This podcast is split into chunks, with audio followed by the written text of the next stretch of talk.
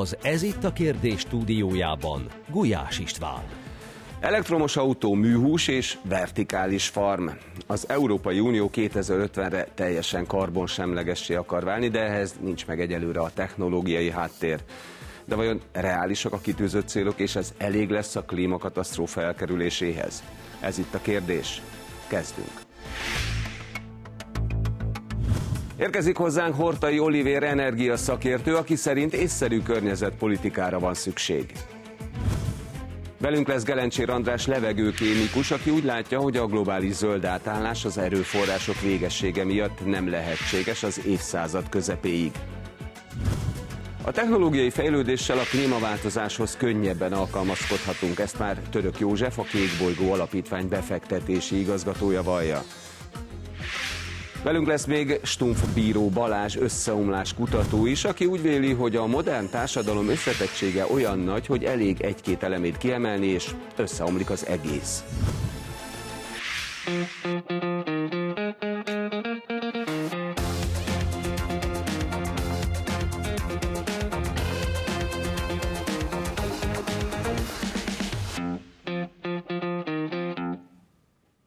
Jó estét kívánok, üdvözlöm a nézőket, és köszöntöm stúdiónk vendégeit. Szervusztok, köszönöm, hogy eljöttetek.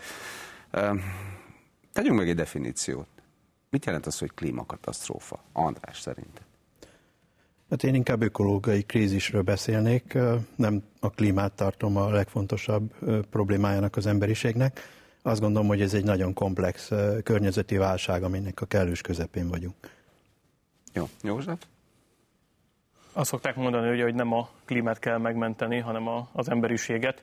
Úgyhogy ha így nézzük, akkor valóban egy olyan ökoszisztémáról kell beszélnünk, ahol az, hogy fent tudjuk-e tartani azt a fajta életet, létezést, amit megszoktunk az elmúlt évtizedekben, az a kérdés, hogy ez el fog, jönni, el fog menni egy olyan irányba, amihez alkalmazkodnunk kell, vagy pedig, vagy pedig tudjuk élni azt az életet, amit eddig.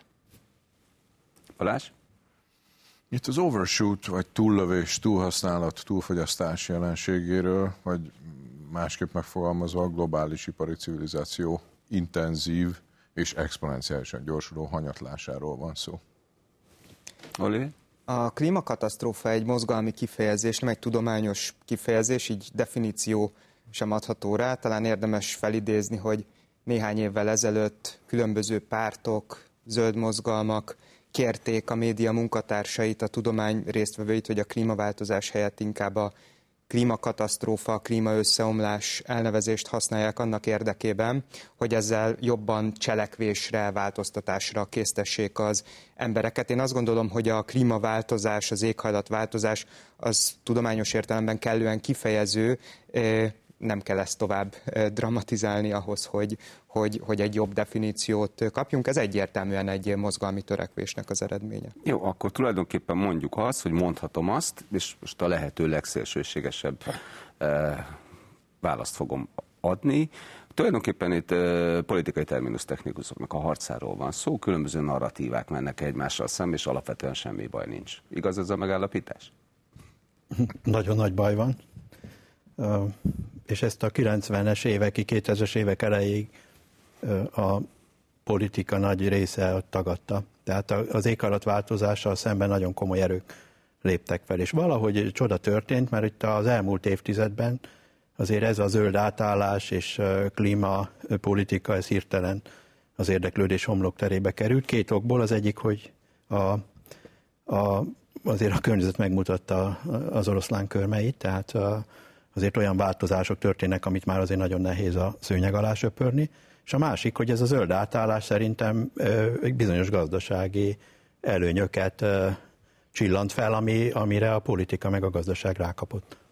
Na de hát akkor gyakorlatilag itt arról van szó, hogy, hogy pörög a negyedik ipari forradalom, amelynek a lényege gyakorlatilag egy technológiaváltás, tehát egy, egy újabb extra profit szerzési lehetőséget látnak ebben a dologban. Hát az, hogy extra profit lesz a történetben, vagy nem, azt szerintem most még nehéz megbecsülni, mert hogyha klíma összeomlásról beszélünk évtizedes távlatban, akkor a végén hiába lesz profit. Ha összeomlik, akkor gyakorlatilag mi is eltűnünk innen. Az a kérdés, hogy ezekkel a technológiákkal lehet-e az alkalmazkodó képességünket növelni, és ezeket a technológiákat természetesen piacra véve azért jelentős pénzügyi előnyt is hozhat egyes vállalkozásoknak. De nem lehet, hogy itt pont arról van szó, hogy hogy a, a technológiákba vetett feltétlen és vakhitünk az gyakorlatilag a valódi problémáról ö, viszi el a tekintetünket, és ezért aztán nem csinálunk semmit, hanem azt mondjuk, hogy majd a technológia megoldja, és egyébként meg hagyjanak engem békén, én fogyasztok úgy, ahogy fogyasztok, nem érdekel, hogy, hogy jó, most vega vagyok, vagy vegán vagyok, de az nem érdekel, hogy az éppen az alapanyagok azok a világ melyik részéről elkeznek milyen hihetetlen nagy eh, károsanyag kibocsátással. Nekem az a lényeg, hogy lesz egy technológia, kialakulóban van egy technológia, amelyik majd, én megoldja, majd megoldja az én problémáitomat, és nekem semmit nem kell változtatni a gondolkodásomon. Ez szerintem egy nagyon egyszerűsítő és, és naív hozzáállás az emberek jelentős részétől. Tehát azt látjuk, hogy azért nagyon sok ember azt gondolja, hogy majd valaki megoldja helyette a problémáit, legyen az akár egy gazdasági szereplő, legyen az akár az állam. Azonban anélkül, hogy, hogy alkalmazkodnánk a megváltozott környezeti viszonyokhoz, hogyha ehhez alkalmazzuk a fogyasztási szokásainkat, anélkül nem fog menni az átállás. Tehát hiába jönnek nagyon jó technológiák arra, hogy mondjuk a széndiokszid kibocsátást csökkentsük, hogyha a szállítási utak, a szállítási láncok nem rövidülnek, akkor nagyon nehéz lesz érdemi eredményt elérni ebben. Bologattál az előbb, amikor azt mondtam, hogy itt a technológiaváltás. És szinte folyamatosan. Hát, cherchez la femme, cherchez l'argent, tehát keressük a pénzt ebben az esetben is. Sokszor elmondtam ebben a műsorban, most se tudok más mondani, hogy én embereket látok mindenütt és minden mögött.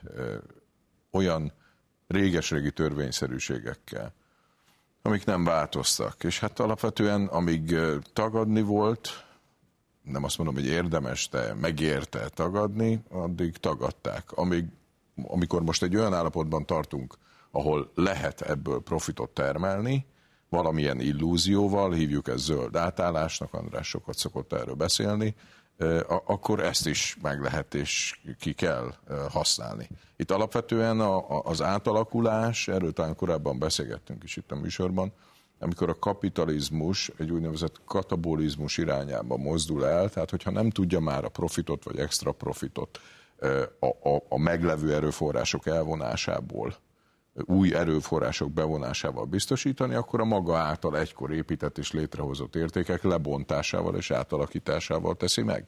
De egyébként ez, ez, egy, ez egy átalakulási folyamat. Ugye András is említette, hogy a 90-es évek, sőt a 2010-es évek közepéig azért még bőven az volt hangsúlyban, hogy az nem olyan nagy baj ez, meg majd megoldódik valahogy, meg különben sem most lesz. E, és ott kezdődött el ez a fajta váltás, hogy talán túlsúlyba került a, a közvéleményben is, a gazdaság szereplőnél is, és a politikában is, hogy igen, itt, itt valóban létező komoly problémák vannak, és át kialakult az a lépés, az a rendszer, amiben most is élünk, hogy ugye a mitigáció van a fókuszban, meg tudjuk oldani, meg fogjuk oldani.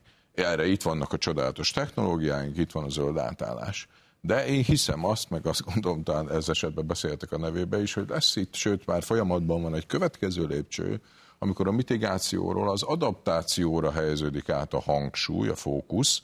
Ezt igyekezett szegény eh, ENSZ főtitkár is képviselni az elmúlt időszakban, amikor azt mondta, hogy az éghajlatváltozás elleni küzdelemre fordított erőforrásoknak most már legalább a felét a mitigáció mellett az adaptációra kellene fordítani. De ugye ezt te is említetted, és nagyon örülök, hogy a gazdaság részéről ezt, ezt szóvá tetted, de ahhoz, hogy, hogy az emberek vagy a, a, a szervezetek képesek legyenek alkalmazkodni, ahhoz először azt kell látniuk, hogy mihez és ehhez láttatni kell az emberekkel, láttatni kell a vállalkozásokkal, láttatni kell a döntéshozókkal azokat a folyamatokat, amikben benne vagyunk, és azt, hogy ezeknek milyen kifutása lehet és hova tartanak. Jó, de te azt mondod, hogy a kapitalizmus újra értelmező önmagát.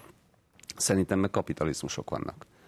És a különböző kapitalizmusok a fejlettségnek különböző szintjén állnak a világban ebben a pillanatban, és uh, nyilván a saját érdekeiket próbálják képviselni. Kína, India, Brazília, Argentina, lehetne sorolni, Dél-Afrika, az afrikai kontinens. Nagyon sok minden elhangzott, és nagyon sok gondolatom van ezekkel kapcsolatban. Az első kérdés az volt, hogy van-e baj, vagy nincs. Szerintem van baj, és több területen is probléma van. Az én véleményem szerint nem a klímaváltozás az, ami jelenleg a leginkább közvetlen fenyegetést jelenti az emberiségre nézve.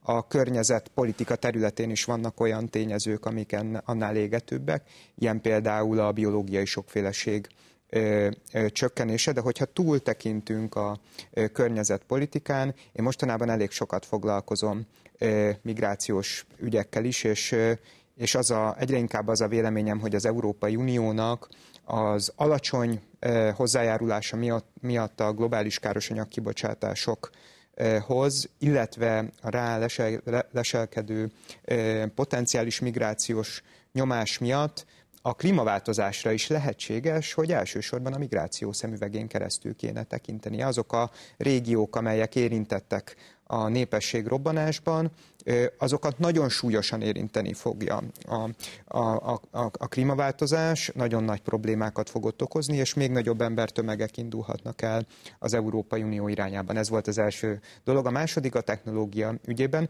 Én nekem kifejezetten az az élményem, hogy nagyon sok minden történik, mind egyéni, vagy, vagy, vagy ember, mind az emberek szintjén, mind a vállalatok szintjén. Nem szabad elfelejteni, hogy évek óta minden egyes évben több beruházás áramlik a megújuló energiahordozókba, mint a hagyományos technológiákba, úgy, hogy ez az első olyan alkalom az emberiség történelmében, amikor egy meglévő energiatermelő technológiát egy kevésbé hatékonyra cserél át. Ez, ez gazdasági, energetikai értelemben teljesen irracionális lenne, csak hogy megjelent egy környezeti szempont, és ez annyira erősnek bizonyult, hogy a beruházásokat gyakorlatilag átirányítja ebbe az alacsonyabb hatékonyságú technológiába. De nem véletlen az sem, hogy a vállalatok zöldre festik magukat, egyszerűen a fogyasztóik részéről egyre erősebb az az elvárás, hogy zöld termékeket vásároljanak. Én ezt nem a kapitalizmus következményének gondolom, hanem a szabályozás következményének, és felmerült a politikai kérdés is,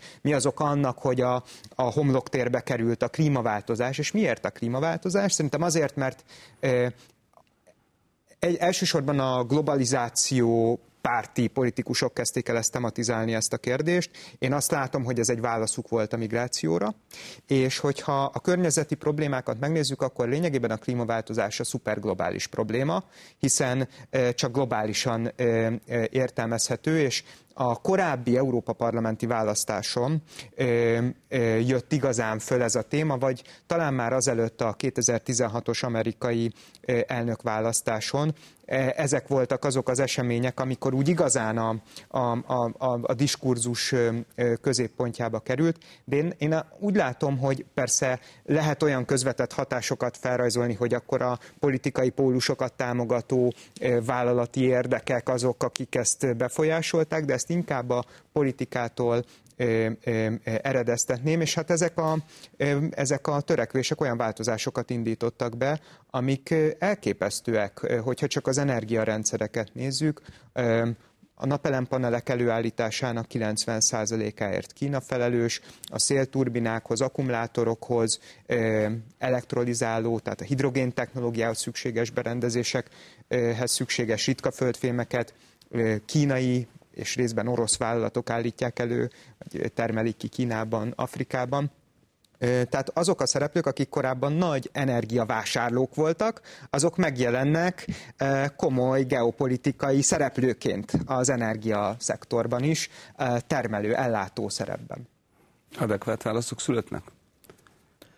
Azokra a kérdésekre, amiket Oliver felvetett, meg, meg azokra, amik itt folyamatosan elhangoznak, mert, mert miközben azért a narratívák harcát látjuk ebben a dologban, azért azt is láthatjuk, hogy, hogy a politikai döntéshozatal nem mindig a racionalitás mentén mozog, hanem sokkal inkább valamiféle hát hogy is mondjam, ilyen közizlést próbál kiszolgálni akkor, amikor pillanatonként jelentik ki, hogy jó, akkor most 35-ben megszüntetjük a robbanó motoros autót, de, de azért mégse legyen elektromos akkumulátor vagy litium akkumulátor gyártás, mert ami egyébként kéne az elektromos autóhoz, de mindenki elektromos autóval járjon, csak azt nem tudjuk, hogy mivel fogjuk üzemeltetni, és ezt még sorolhatnám, egyre bonyolultabbá válik. Hát részben, mert azért ezek a technológiák, amik vannak, ezek azért mondjuk ki fejletlen, vagy közepesen fejlett technológiák. Tehát Megvan az új? Nincs. Hát kutatási szinten vannak ígéretek, de ami piac képes lenne, meg széles körben használható lenne, az gyakorlatilag nincs. Tehát az akkumulátorgyártás, ugye az első akkumulátort 1859-ben szerkesztették, és azóta egy olyan bő háromszorosára sikerült csak növelni azt az energiasűrűséget, ami egységnyi tömegű akkumulátorban benne van. Tehát én azért ezt nem nevezném forradalomnak, és itt még bőven lenne lehetőség e-, ezen az energiasűrűségen javítani, de egyelőre ez még nem látszik. Ígéret szinten, kutatási szinten van, de, de ami most jelenleg a világban használt technológia, az, az nagyon messze van ettől. És ráadásul az ökológiai lábnyoma messze meghaladja azt, mint amit most egy tradicionális igen. motoros autó tud. De, de nem is ez a lényeg, hanem, hanem itt, hogy, hogy valóban relevánsak ezek a válaszok, vagy pedig csak megpróbálnak egyfajta uh, politikai elvárásnak, közizlésnek megfelelni?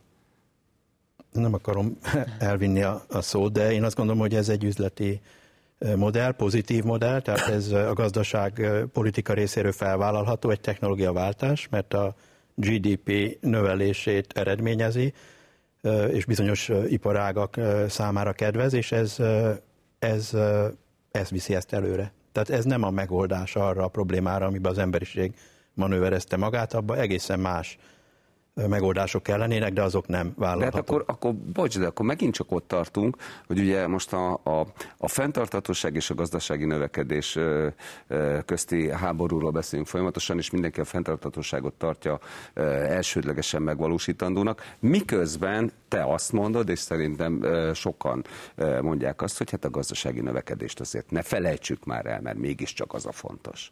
Mert attól lesz zseton a bugyellárisban az ENSZ ugye fenntartható céljai között szerepel a fenntartható növekedés. Ez az ENSZ egyik deklarációja. Tehát, Nyolcadik, azt hiszem. Igen. El szoktuk mondani, hogy ezzel az összes többi annulálva van. Mert, mert ez egy paradoxon, csak ezt, ezt ugye nem Erről nem szoktunk beszélni, tehát az a fajta módja, hogy a globális ipari civilizáció az utóbbi 200 évben kialakította magát, meg hogy működik, és ez a fajta növekedésorientáltság, ez, ez egyszerűen nem fenntartható. És innentől kezdve fenntarthatóságról beszélni, abban az értelemben, amiben ugye beszélni szoktunk, hát maradjunk abban, hogy ez egy kicsit furcsa. De éppen erről társadalogtunk itt, mielőtt bejöttünk, hogy nem növekedésről beszélni is egy kérdéses dolog, mert mit jelent a nem növekedés? Tehát itt önmagában ne, ne, olyan rendszer, amit kialakítottunk, hogy az, azt nem tudjuk föltenni egy polcra, és akkor ott majd stagnál és el van, de még ha ez sikerülne is, önmagában ez is kevés. Mert ha egy szokásos, bevett és elvártnak mondható 3%-os globális átlag GDP növekedést nézünk, akkor az azt jelenti, hogy a gazdaság mérete 23 év alatt meg duplázódik. Ez pontosan annyi anyag, energia kell, mint az elmúlt 200 évben, amit felhasználtunk. De ez azt is jelenti, hogy 97%-a a globálisan elhasznált energiának az nem növekedésre megy el, hanem arra, hogy minden maradjon úgy, ahogy van, hogy fenntartsuk ezt, ami van. Meg működjön. Így van. A két dolog az egyik, hogy, és az előző körben el is hangzott, hogy az embereknek meg kell mutatni, hogy hogy, hogy, hogy mi vár rájuk, és utána érdemes elkezdeni beszélgetni a hogyan oldjuk meg típusú problémáról. Én ezzel nem teljesen értek egyet. Én úgy látom, hogy az emberek már megértették, hogy miről van szó. A közvéleménykutatási eredmények alapján világszerte uh, hibahatáron belül van azoknak az aránya, akik mondjuk klímatagadók. Tehát most már szerintem az az üzenet, hogy a klímaváltozás, a környezeti problémák kihívásokat okoznak, az átment. Én sokkal inkább ott látom a hiányosságot, hogy hogyan lehet ezekre, hogy mondjam, elfogadható választ adni, és itt a nem növekedés gazdaság tannal kapcsolatos, vagy fenntartható növekedéssel kapcsolatos diskurzusban szerintem az nagyon eltéríti magát a vitát, hogy időről időre olyan tényezők is az asztalra kerülnek, amiknek a realitása, hogy mondjam, nagyon alacsony. Hát a Például az egyik ilyen, ami szerintem egy, egy tévút, hogy amikor olyan emberek, akik fenntartható vagy növekedés ellenes ö, ö, érveket sorolnak föl, azok mindig globális ö, helyzetből, globális gazdasági növekedésből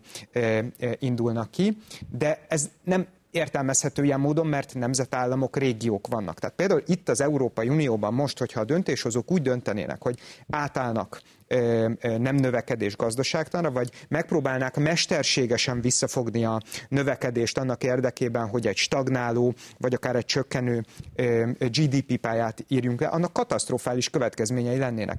Hát a világban egy, egy jó pár éve nem, tava, nem tapasztalt fegyverkezés folyik. A geopolitikai feszültségek egyre csak növekednek, egy hidegháborúba sodródunk éppen bele, a migrációs válság már fölmerült korábban is, látható, hogy az Európai Uniónak a következő 10-20 vagy következő évtizedekben nagy eséllyel képesnek kell lennie megvédenie magát. Most, hogyha egyedül az Európai Unió vagy annak a főbb országai elkezd átállni nem növekedés alapú gazdaságra, elkezdi mesterségesen csökkenteni a munkaidőket, elkezdi mesterségesen csökkenteni az e, ipar gazdasági értelemben vett kibocsátását, akkor gyakorlatilag maga alatt fogja elvágni az ágat. A kérdés az az, hogy ezt tudja hatékonyabban csinálni.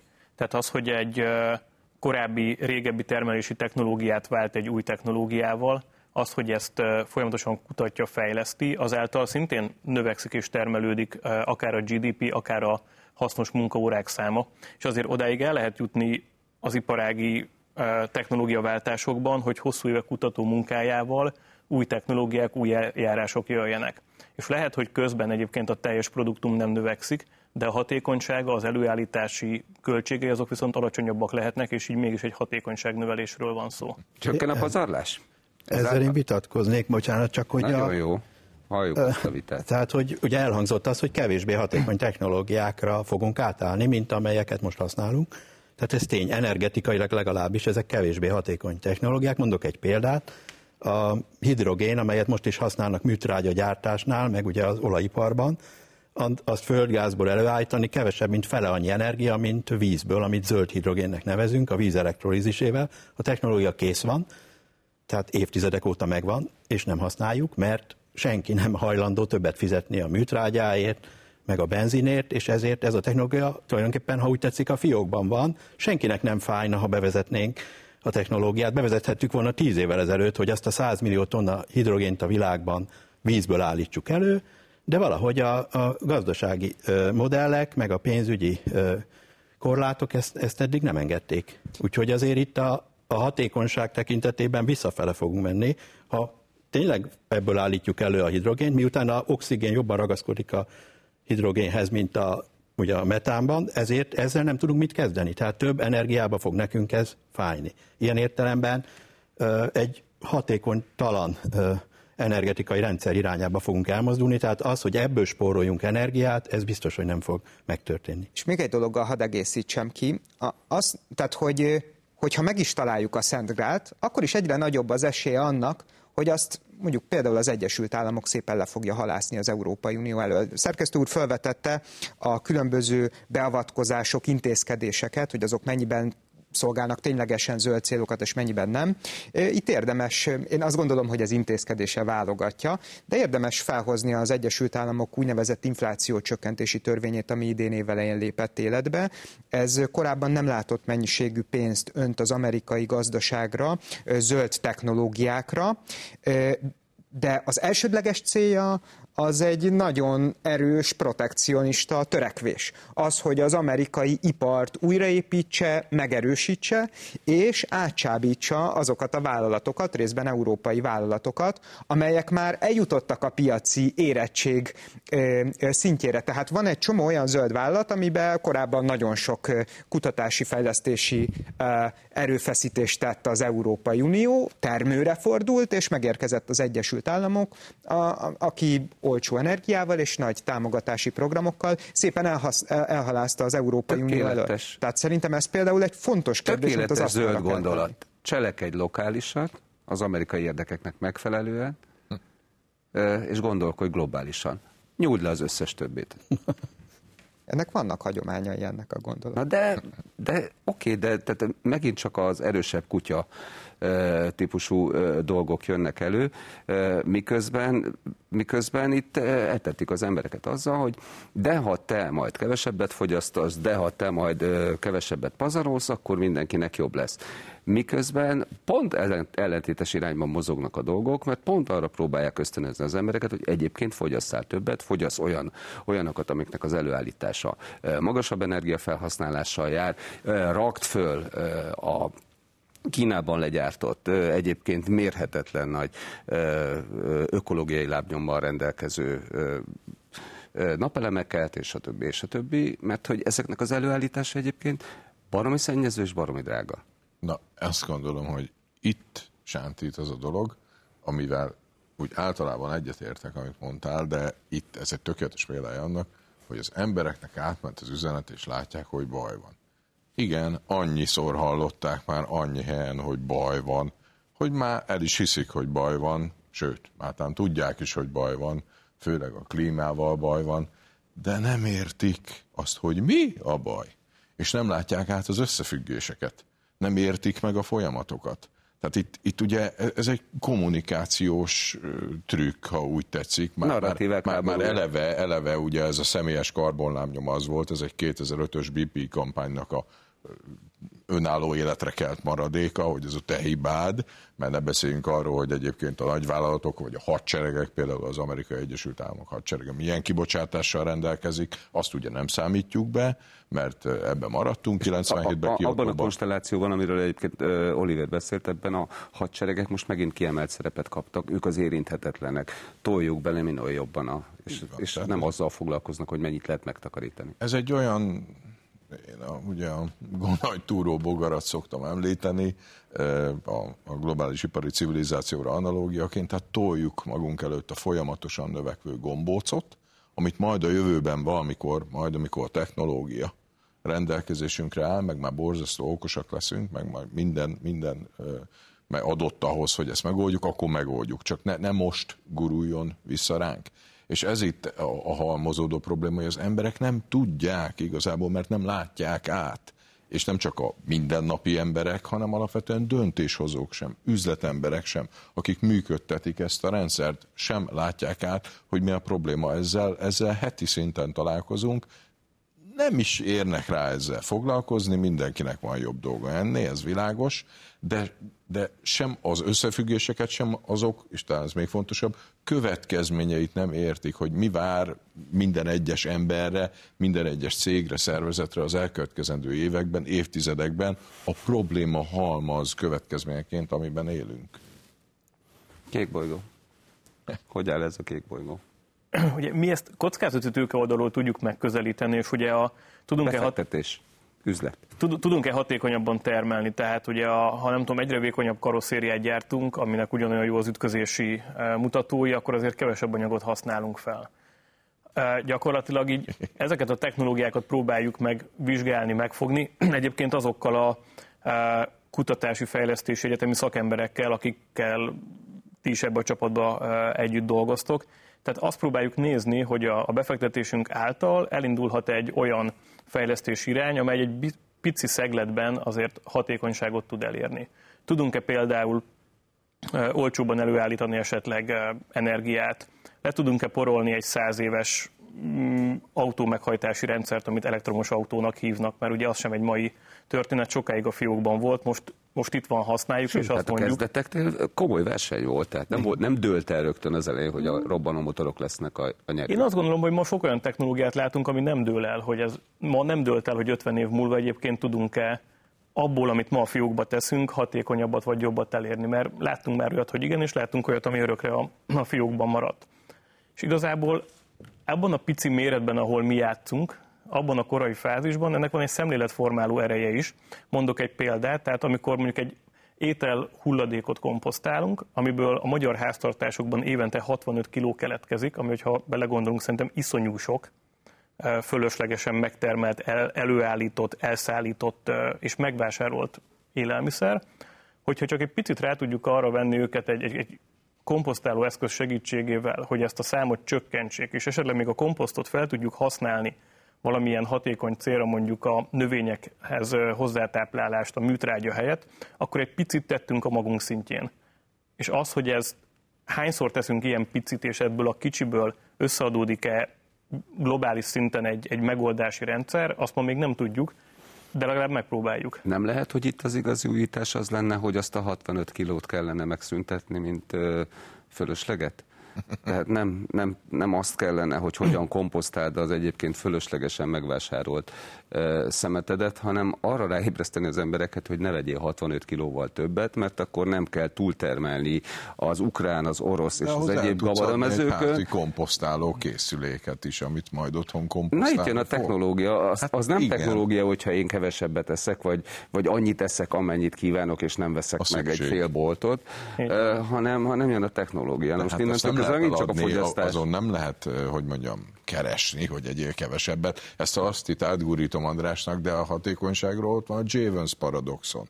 Eddig a történelmünk folyamán mindig bebizonyosodott, hogy ha, ha sikerült valamit hatékonyabban megoldani, az nem megtakarításra ösztönözte az embereket, Költés. hanem további fogyasztás. Persze. Még ez is megmaradt, akkor ezt még további fogyasztásra költjük ez már edukációs kérdés is azt gondolom, tehát valóban elmondani az embereknek, hogy vegyél 65 kg élelmiszerrel kevesebbet, mert egyébként ad egy olcsóbb, tehát ezt, ezt látja legelőször a saját bankszámláján, és hogyha még megérti azt is, hogy akkor ez nem fog túltermelést okozni, eh, nem kell szállítani, nem kell mondjuk komposztálni és újra felhasználni, és mondjuk a hulladékudvarokban mit jelent az, amikor bekerül ez a eh, tápanyag, az már egy következő jó pont lenne, viszont ez egy hosszú idő. Tehát átszoktatni az embereket arra, hogy értelmesebben költsenek, az, az nem egy év, az nem két év.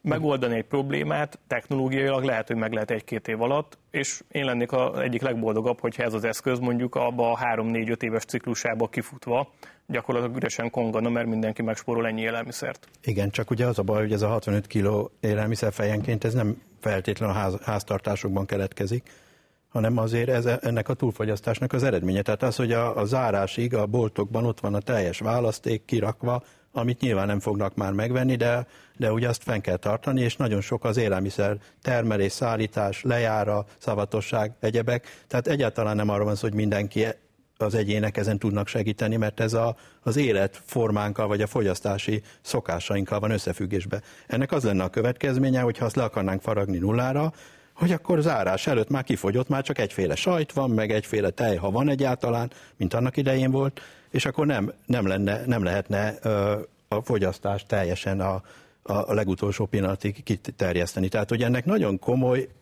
szokásbeli következménye lenne, amivel az embereknek szembesülnie kellene. Mi lenne a reakció? Mi az, hogy nincs választék este nyolckor a nem tudom milyen üzlet, hogy lehet itt bármilyen céget megnevezni, bármilyen uh, multinál óriási felháborodás lenne, mert, mert hozzászoktunk, hogy ha sajtért megyünk le a boltba, nem egyféle van, hanem 300. Csendben mosolygok egyébként ezen. És ez, ez ugyanaz kicsiben boltban, amit a Oliver említett az ország vagy az Európai Unió kapcsán. Ha ebbe az irányba akarunk elmozdulni, és hiába beszélünk erről, mi is tudjuk, ez egy elméleti megoldás, ha ebbe az irányba mozdulnánk el, az versenyhátrányt jelentene annak, aki először lépné meg. Hát ki fogja ezt először bevállalni? Senki. Na, de hát akkor milyen globalizációról beszélünk? A global, de, de nem a racionális globalizáció, hanem a, a érdek elvű. Nem érték, érdekelvű. Szerintem a hulladékügyben is probléma az, hogy a hogyan még nem teljesen világos. Tehát itt az elmúlt években komoly boszorkányüldözések zajlottak bizonyos technológiák, meg bizonyos anyagokkal szemben. Említhetném itt például a műanyagot. Most Igen. talán kevesen tudják, hogy a a mondjuk például az óceánokban található műanyag szennyezés nagyon jelentős része, több mint 90%-a az Ázsiából a műanyag hulladék rossz kezeléséből érkezik. Ennek ellenére egy hadjáratot indítottunk a műanyag hulladékok ellen. Na most én megnéztem, hogy igyekszem anyag szatyorral vásárolni.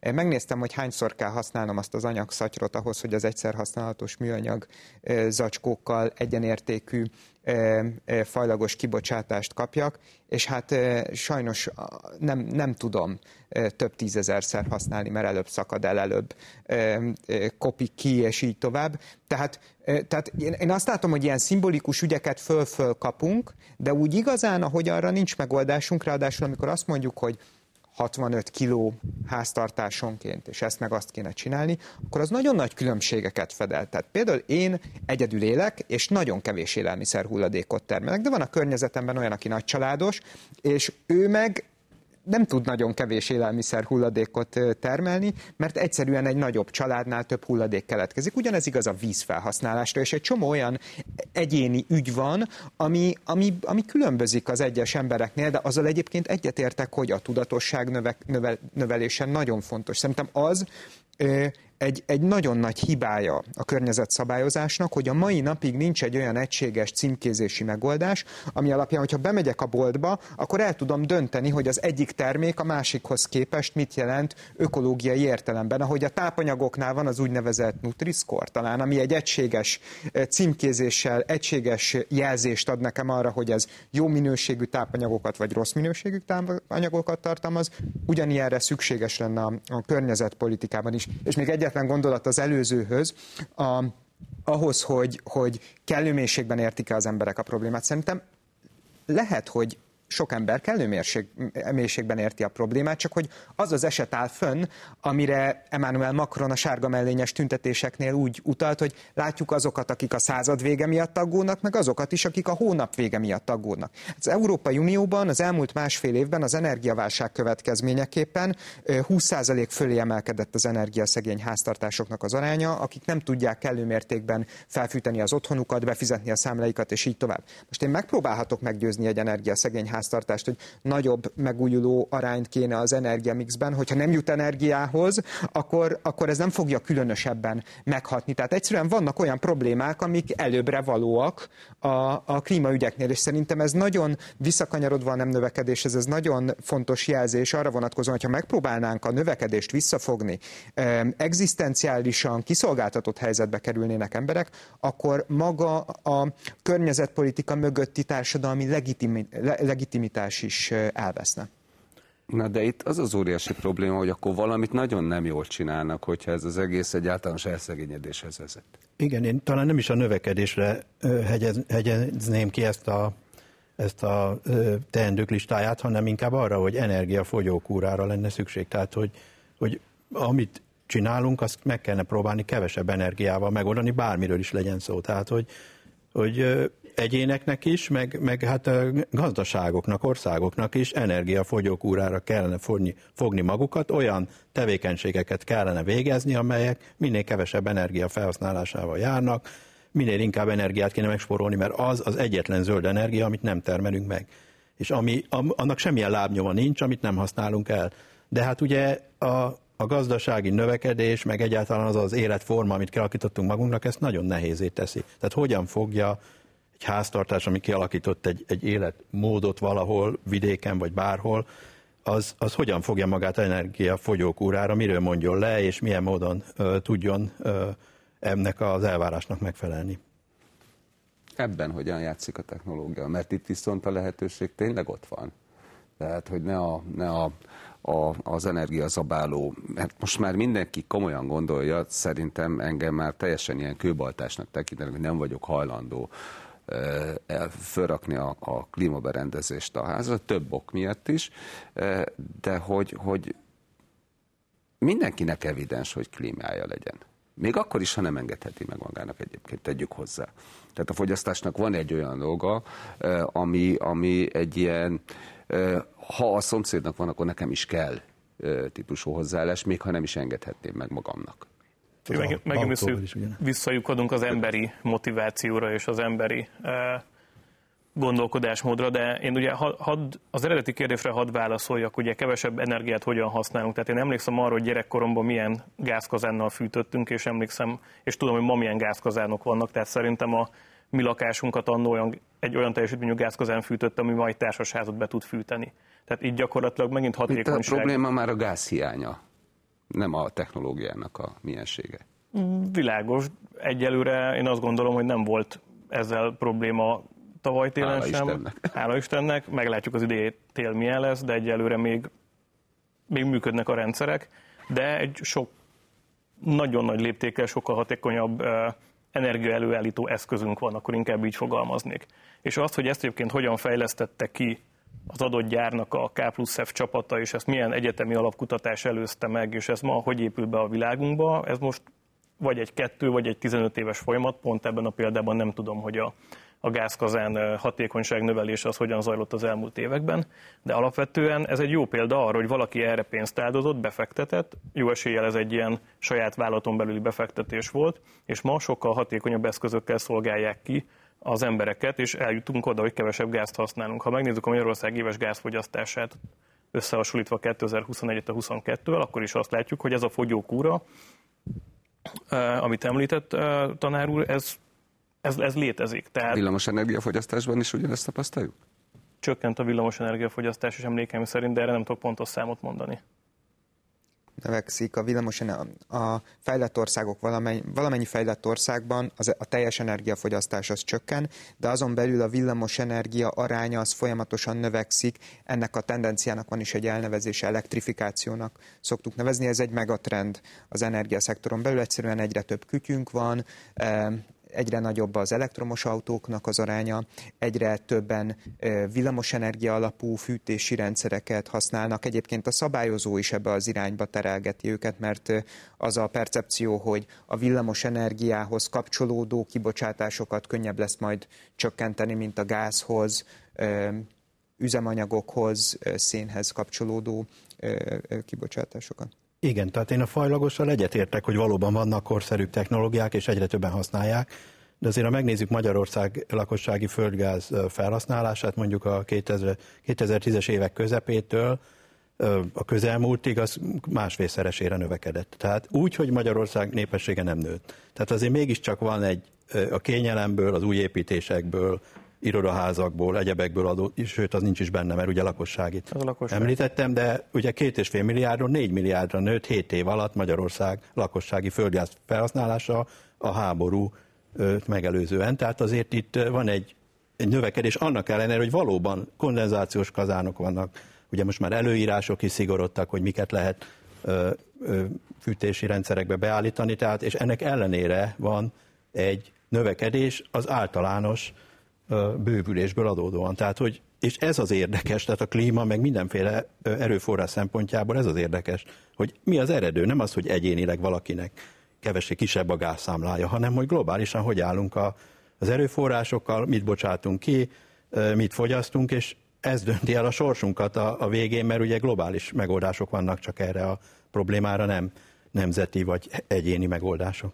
Annyival hadd egészítsem ki a lakossági gázfogyasztás növekedésének a tendenciáját, hogy ez Magyarországon valójában egy technológiaváltásnak az eredménye volt, tehát nem, a, nem kevésbé hatékony gázkazánokkal fűtöttünk, vagy elkezdtünk pocsékolni gázt, hanem az történt, hogy korábban a lakosság nagyobb aránya használt szilárd tüzelőanyagokat fűtéshez, és azzal, hogy a gáz ára, a lakossági ára jelentős mértékben csökkent 2013-tól, a rezsicsökkentési program bevezetésétől. A gáz sokkal versenyképesebbé vált, mint korábban a szilárd tüzelőanyagokkal szemben, és ezért nagyon sokan, akik korábban szilárd tüzelőanyaggal vagy vegyes módon fűtöttek, áttértek gázra. Egyébként ezzel párhuzamosan az a tendencia is elindult, hogy akik korábban gázzal fűtöttek, azok elkezdtek áttérni a villamos energiára, tehát van egy ilyen lépcsőzetes fejlődés. Ezért van az egyébként, hogy például amikor a németek vagy más nagy nyugat-európai országok a gázra tekintenek, akkor gyakran átmeneti energiahordozónak nevezik azt, a zöld átmenetben egy, egy lépcsőfoknak, egy fázisnak, mert erről lehet vitatkozni, hogy ez, ez egy értelmes érvelése vagy sem, de azt mondják, hogy egyszerűen a gáz felhasználás növekedése az átmenetileg szükséges ahhoz, hogy dekarbonizáljuk az energiarendszerünket, csökkentsük a, a kibocsátásait. Ki lehet hagyni lépéseket ezekben a dolgokban? És itt most az elektromobilitás az, ami beugrik, mert ott ugye nagyon úgy tűnik, hogy ilyen direktíva szinten működik a dolog. minél gyorsabban, minél hamarabb kivezetni, az egyébként ma már tényleg technológiailag és, és kar, ökológiai lábnyomot tekintve korszerű robbanómotoros eszközöket, áttérni egy olyan elektrifikált rendszerre, amely kapcsolatban már itt megfogalmazódtak különböző problémák. Ki lehet hagyni lépcsőfokokat? Hát mindennek meg kell fizetni az árát. Erre talán utalt András is, de szerintem most is boldogan elmondja, hogy ennek a hatalmas, jól eladott, nagy, nagy zöld ugrásnak, hogy ma óra utaljak vissza, ennek nincs meg az anyagfedezete. Tehát egyszerűen ne, nem, nem, jelen tudomásunk szerint, amit ismerünk előhelyeket, az ehhez szükséges anyagok nem állnak ebben a mennyiségben rendelkezésre. Ahhoz meg, hogy még tervezzünk egyfajta elavulással, és utána egy újabb körben megint lecseréljük őket, nem beszélve arról, talán a múltkor került ez köztünk szóba, hogy lassacskán az első generációs ilyen napelemek eh, eljutnak oda, hogy a szemétdombra kerülnek, és ez sincs igazán megoldva. És ha már szemétről beszéltünk, meg szóba került az előbb, valóban eh, ugye a, a nem felhasznált, tehát nem újrahasznosított, vagy inkább azt mondom, hogy a, a, a teljes hulladék mennyiség elsősorban műanyag, de hulladéknek nagyjából 80%-kal kerül vagy az óceánokba, ez érdekes, hogy ez 8 folyóból kerül, a 90% a 8 folyóból, egy, egy se európai, kettő afrikai, a többi ázsiai. Igen. De abban 80%-ban benne van az a hulladékmennyiség is, amit a föld alá kaparunk. Ugye, hogy nehogy lebomoljon a napsugártól, be is takarjuk földel. De erről beszélgettünk itt. Tehát vannak sláger témák, amivel kiszúrják az emberek szemét. Kicsit ilyen az éghajlatváltozás is, vagy például az, hogy szégyed magad, hogy repülőre ültél, mert most ugye pusztítod a légkört, de arról nem beszélünk, hogy a föld alá a hulladéklerakókba került szemét bomlásából eredő üvegházgázok, azok mennyiségileg tökéletesen megfelelnek az egész légiszállítási iparág üvegházkibocsátásának, ami pont annyi egyébként, mint a globális IT-szektor kibocsátása. Csak az egyikről beszélünk, a másikról nem. Mert az egyikkel úgymond tudunk valamit kezdeni, legalább egy kis jó flight shaminget, ha már más nem. A másikkal nem tudunk mit kezdeni, mert hát majd körkörös lesz egyszer a gazdaság, de most még egyelőre elássuk a földet. De akkor most becsapjuk magunkat? Tehát egy Folyamatosan. De akkor Folyamatosan. egy hazugság, hazugság spirálban létezik a, a politika és a gazdaság ebben az ügyben? Az emberiség. Az emberiség? Emberiség. Nekem, nekem van egy kedvenc idézetem, Székel János püspök úrtól származik, hogy a valóság nem ellenség és most annak tekintjük. Nem szeretünk a valósággal szembenézni, nem szeretjük azokat a dolgokat látni, ami kényelmetlen nekünk, mi csak a, az életnek a napos oldalát szeretjük. És ez az egész zöld átállás pont erről szól, hogy itt ugye a megoldásokat itt Európában keressük, találjuk, egyénileg legalábbis, és ami ott a másik, a dél, globális délen történik, azok a meddők, radioaktív meddők, ahol ezer évig fű se fog nőni, ahol, aminek egyre nő a tömege, a ritka földfém, feldolgozók, meg bányák, azokat egyszerűen nem látjuk, nincs szem előtt, az, az minket olyan értelemben nem érdekel, miközben egy földünk van, és ezek ugyanúgy számítanak a, azokban a változásokban, amelyek bennünket is utol fognak érni. Tehát Kérdésedre a válasz András könyvének címe Ábrándok bűvöletében, ugye? Abban élünk, mint emberiség. Erkölcsileg hogyan? A, a fejlett nyugati ember, aki egyébként valamiféle hihetetlen magas piedesztáról és mérhetetlen tudással tekint a világ más részeire, mondván, hogy mi mindent sokkal jobban tudunk, az ezek után hogyan néz azoknak a szemébe, akiktől egyébként elvárja, hogy ugyanúgy működjenek, de lehetőség szerint azért szolgálják ki az ő igényeit. Mert azok a, azok a a bányák és minden egyéb, amiről itt, itt beszéltetek, azok abban a világban léteznek, és annak a hasznát mi élvezzük. Csak hogy az a világ pont ennek köszönhetően szépen lassan eléri a nyugati világ szintjét gazdasági és geopolitikai értelemben, és a következő évtizedekben az előrejelzések szerint előfordulhat, hogy meg is haladja. Tehát én azt látom, hogy pontosan abból fakadóan, hogy a nyugat kiszolgáltatottá válik ezeknek a nyersanyagoknak, ezeknek a ritka földfémeknek, a, egyszerűen a kelet vagy a, vagy a globális dél, tehát ezeknek az országoknak a geopolitikai pozíciója az növekszik. Én azt gondolom, hogy egyébként a nyugatnak a globális klímacsendőr szerepe és az ebből fakadó politikai pozíciója az egyre erősebben békjó. Ahogy, a, ahogyan, a glob, ahogyan a geopolitikai konfliktusok fokozódnak, egyre inkább az látszik, hogy a, az igazán nagy kibocsátók, Kína, India, az zsarolja a nyugati országokat a klímaváltozás ügyében, a klímapolitika ügyében. Most volt nem olyan régen a G20-as csúcs találkozó, ahova a G7 országok bevitték a javaslataikat, hogy, hogy szeretnének 2030-ra ambiciózus, megújuló és klímavédelmi célkitűzéseket elfogadtatni G20-as szinten. India volt a, az ülésnek a házigazdája. India készítetett egy tanulmányt, aminek az volt a következtetése, hogy a G7 által javasolt célok éves szinten 8 billió dollárba kerülnek, ennek jelentős része Ázsiában csapódik le, tehát hogyha a nyugati országok hajlandóak ezt a távolról is jól látható összeget évről évre átutalni Indiának, Oroszországnak és Kínának, akkor nagyon szívesen hozzájárulnak ezekhez a, ezekhez a célokhoz. És a nyugati vezetők egyre kevésbé tudnak a saját választások választóikkal szemben elszámolni, mert az lassan mindenki számára átmegy, hogy ez a meccs nem itt fog eldőlni, különösen a mitigációs célok, tehát az, hogy, a, hogy, hogy, hogy mekkora lesz a kibocsátása az egész világnak, az egész bolygónak 5-10 év múlva, az nem a nyugati országokon múlik elsősorban, hanem a keleti országokon, viszont egyre kevesebb befolyásunk van ezekre a döntésekre. És miért múlik a keleti országokon? Hát mert már most is többet bocsátanak ki, mint... Há, nem azért, hanem azért, mert a nyugat a, a, a kevésbé e, fejlett technológiát outsourcolta annak idején e, a keleti országokba, és a saját jólétét ott teremtette meg e, a lehető legkisebb befektetésára. De a kontroll akkor sem nála van. Ez kétségtelen, de nem a keletiek intézték így, hanem a nyugat kezdte. A fogyasztói társadalmat outsourcolta, tehát az került ki. Kínába. Először a termelést, aztán már a fogyasztói, fogyasztói társadalmat is, és a fogyasztói társadalom nyugodt szívvel mondja Kínában vagy Indiában, hogy de hát nekem miért nem jár az, ami egyébként nektek évtizedeken keresztül járt. Tehát itt azért van egy etikai probléma is. Sok probléma van. Na és akkor itt van vége, itt az etikai probléma. Ide mindig eljutunk egyébként, valahányszor erről beszélünk. Nagyon szépen köszönöm, hogy eljöttetek. Önök az Ez itt a kérdést látták, műsorunkat újra megnézhetik a mediaclick.hu-n és a Youtube-on, valamint meghallgathatják a Spotify-on is.